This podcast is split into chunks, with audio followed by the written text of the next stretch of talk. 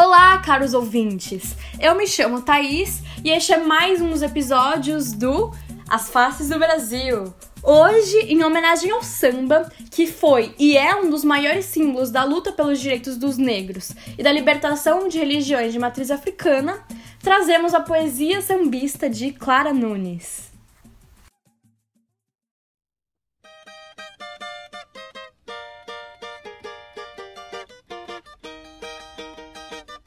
É água no mar, é maré cheia, oi, mareia, oi, mareia, é água no mar, é água no mar, é maré cheia, oi, mareia, oi, mareia. Contam que toda tristeza que tem na Bahia nasceu de uns olhos morenos molhados de mar. Não sei se é conto de areia ou se é fantasia. Que a luz da candeia alumia pra gente contar. Um dia morena enfeitada de rosas e rendas abriu seu sorriso de moça Antes de começarmos, gostaria de apresentá-los Julia, especialista no samba e de sua conexão com a artista Clara Nunes. Mas e aí, Julia, quem é essa mulher tão famosa no mundo do samba? Bom dia, boa tarde, pessoal. Primeiramente, muito obrigada por me receberem aqui para poder falar de uma das minhas musas favoritas, que é a Clara. Bom, gostaria de começar falando sobre a trajetória dela como mulher.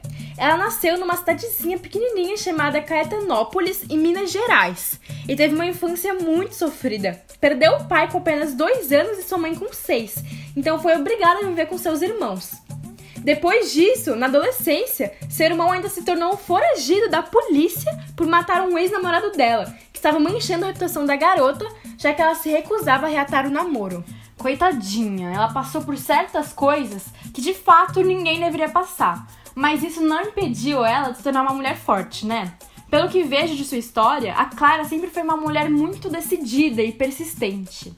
Total! Inclusive, sua carreira se iniciou quando ainda era muito jovem. Depois de se mudar para Belo Horizonte, ela começou a fazer sucesso em todas as rádios. E logo foi convidada para criar seu primeiro álbum, que, se comparado aos seus próximos álbuns, foi um fracasso comercial, já que a gravadora insistiu para que ela gravasse músicas românticas. Então, foi quando ela lançou seus sambas que sua carreira realmente fez um boom. Nossa, eu acho realmente tão incrível de escutar todos esses feitos de uma mulher tão jovem.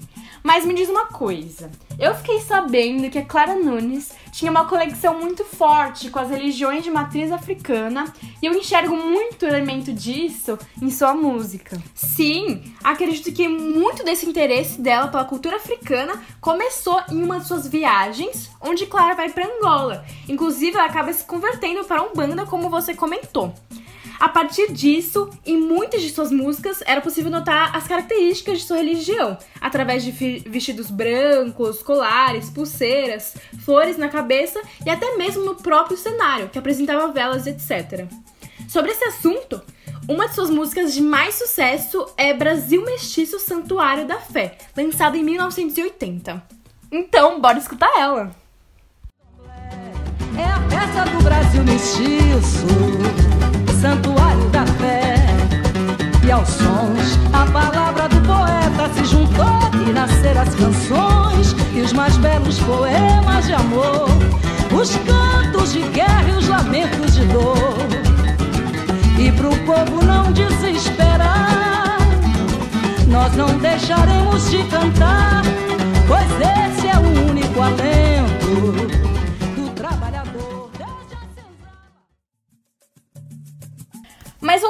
Umbanda, essa, ainda nos tempos presentes, sofre muito preconceito e racismo. Na época dela, devia ser ainda mais complicado falar tão abertamente sobre isso, até porque a ditadura não proporciona um ambiente tão aberto, liberdade de expressão e até de religião, né? Completamente. Aliás, a Clara foi uma das primeiras cantoras a se declarar publicamente adepta de uma religião africana. Eu acho que ela, em diversos sentidos, sempre foi uma, uma representação gigantesca para a diversidade, até mesmo como mulher, né? De fato, eu acho que não é segredo pra ninguém que naquela época a indústria musical e principalmente a do samba não valorizavam muito a figura feminina. Mesmo que já apresentasse figuras importantíssimas como Elza Soares, o mercado ele era tomado por homens. Então, ao ter uma carreira tão ilustre quanto a que teve, quebrou muitos paradigmas de que mulher não vende disco de samba. Pois é.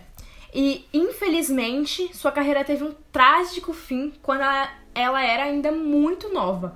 Ao realizar uma cirurgia de remoção de varizes desnecessária, Clara teve, com apenas 40 anos, uma reação alérgica a algum componente da anestesia e faleceu após agonizantes dias internada na UTI.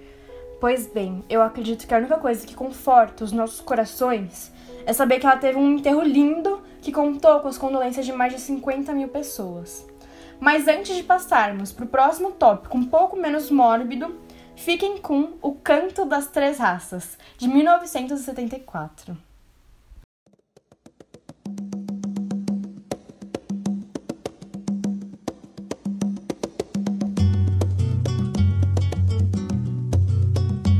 Ninguém ouviu um soluçar de dor no canto do Brasil. Sempre ecoou, desde que um índio guerreiro foi pro cativeiro e de lá cantou. Negro entoou um canto de revolta pelos ares do quilombo dos palmares, onde se refugiou. Fora a luta dos inconfidentes, pela quebra das correntes, nada adiantou. De paz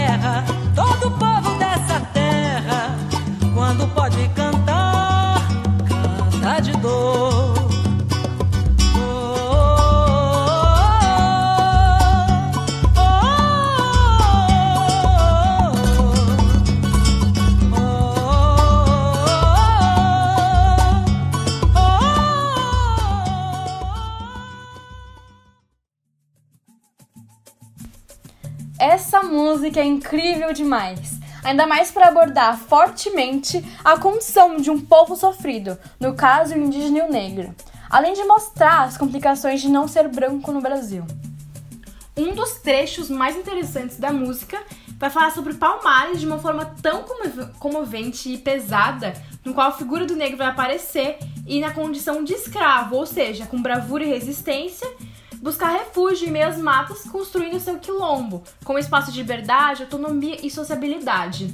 E eu acho que muitas vezes foi isso que o samba fez, né? Acolher os marginalizados da sociedade. Perfeito! Principalmente na parte que diz: Negro entoou um canto de revolta pelos ares no quilombo dos Palmares. Isso é ou não é uma obra-prima, Brasil? Enfim, mostra todo o senso de comunidade e comunhão entre os existentes, já que se reuniam para superarem a dor causada pela escravidão. E o mais intrigante de tudo é que também era muito comum as pessoas se reunirem para tocar o samba em uma época em que ele era ainda muito marginalizado, especialmente entre a comunidade negra. Mas também tem outro ponto a ser analisado dessa música, que é a busca de uma autenticidade do povo brasileiro, capaz de inspirar um Brasil novo sem as mazelas da sociedade urbana capitalista. Não só isso, como também vai dar as caras de um Brasil real, sem máscaras, que no caso seria um país repleto de diversidade e mestiçagem. A própria Clara Nunes difunde sua identidade de mestiçagem nas composições, nas capas de discos, nos shows e espetáculos, e até na sua inserção nos terreiros de candomblé e ubanda. Falando nisso, tem uma música que também vai retratar perfeitamente o Brasil dos anos 70. É de PCJ, Partido com a Mentina de Jesus, que eu tô falando. Toca música, DJ!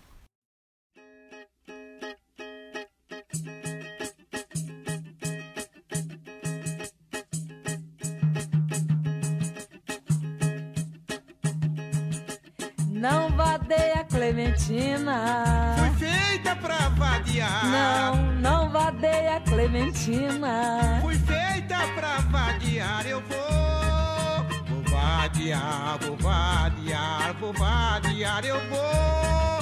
Vou vadiar, vou vadiar, vou vadiar. Energia nuclear. O homem subiu à lua. É o que se ouve falar, mas a fome continua. É o progresso, tia Clementina. Trouxe tanta confusão. Um litro de gasolina por 100 gramas de feijão. Não, não vadeia Clementina. Oi, fui feita pra vadiar. Não, não vadeia Clementina. Fui feita pra vadiar. Eu vou, vadiar, vou vadiar, vou vadiar. Eu vou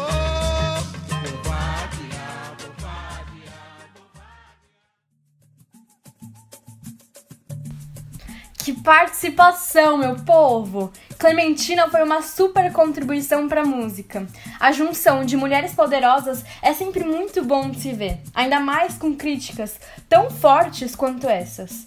E eu gostaria de ressaltar para uma fala da Clara Nunes e de Clementina: Não vadeia Clementina, fui feita para vadiar. Julia, você tem alguma ideia do que elas querem dizer com isso? Bom, creio que seja algo em relação à lei da vadiagem de 1941, no qual os negros eram presos por ficarem à toa na rua. Não sei se vocês sabem, mas essa foi uma lei altamente racista e elitista, até porque muito antes da escravidão ser abolida, as políticas brasileiras já criavam uma série de cenários onde o negro era prejudicado. Isso acabou criando uma herança de marginalização racial muito forte, que fez com que houvessem mais negros pobres. Desse modo, quando o branco coloca o negro numa posição social influenciada pelo racismo e ao mesmo tempo proíbe de permanecer neste lugar criado para prejudicá-lo, ele leva ainda mais para a margem da sociedade. Nossa, e dá pra ver o quanto isso reflete no preconceito de hoje. De fato, é uma crítica gigantesca ao racismo. Mas eu também percebi uma crítica ao capitalismo, que se importa mais com a economia e elementos dela, como o petróleo, do que com acabar com a fome e outros problemas sociais. Sem dúvida. E ainda por cima, elas questionam se o progresso é de fato real ou só uma ilusão criada pela elite. Não há trecho que descreve melhor isso do que essa. Energia nuclear. O homem subiu à lua, é o que se ouve falar. Mas a fome continua. É o progresso, tia Clementina. Impactante, de verdade. Quando eu escuto as músicas de Clara de Nunes, eu me arrepio toda, porque realmente toca a alma, sabe? Com certeza. A, acredito que seja porque ela realmente acredita nas causas que ela luta, sabe? Ela realmente vê e vive aquilo. Olha, eu concordo plenamente, mas eu sei que o episódio de hoje tem que acabar por aqui. Então, é essa mensagem que temos para passar hoje, galera. Muito obrigada, Julia. Você realmente tem muita coisa para ensinar pra gente do nosso querido Brasil. Eu que agradeço. Faço essas coisas porque eu realmente sou apaixonada pela música da Clara Nunes e por todas as críticas que ela aborda. E acho que mesmo depois de 40 anos de sua morte, elas são super válidas para fazer a gente refletir a nossa realidade. Foi muito bom ter vindo aqui, viu? Que isso!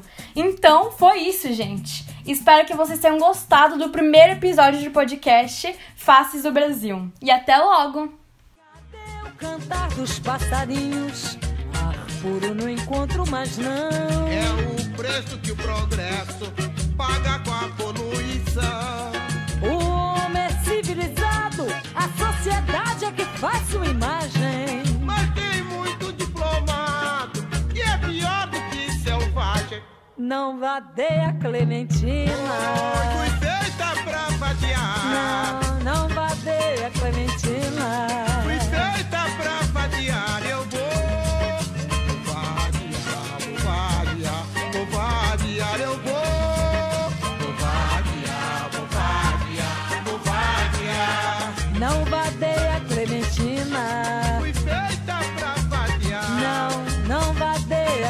Fatima.